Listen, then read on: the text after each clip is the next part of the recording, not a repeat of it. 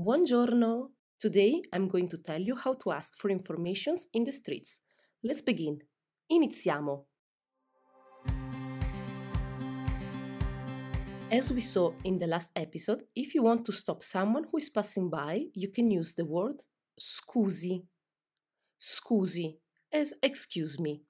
Actually, scusi it's formal, so you will also hear a lot of scusa among young people in Italy.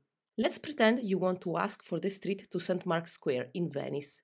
You could say scusi per San Marco, scusi per, and then you add the place you want to reach. Scusi per la Torre di Pisa, and so on.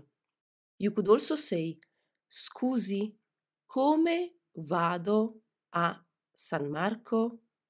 Scusa, come vado a San Marco?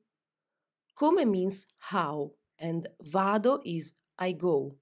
So, scusi, come vado a San Marco literally means excuse me, how do I go to St. Mark's Square? Finally, the last way to ask for this question is scusi, per andare a San Marco?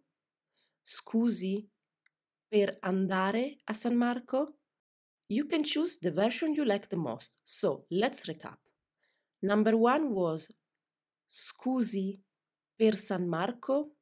Number two, Scusi, come vado a San Marco? Number three, Scusi per andare a San Marco. In these examples, I used St. Mark's Square because it's the most famous place in my city, Venice, Venezia.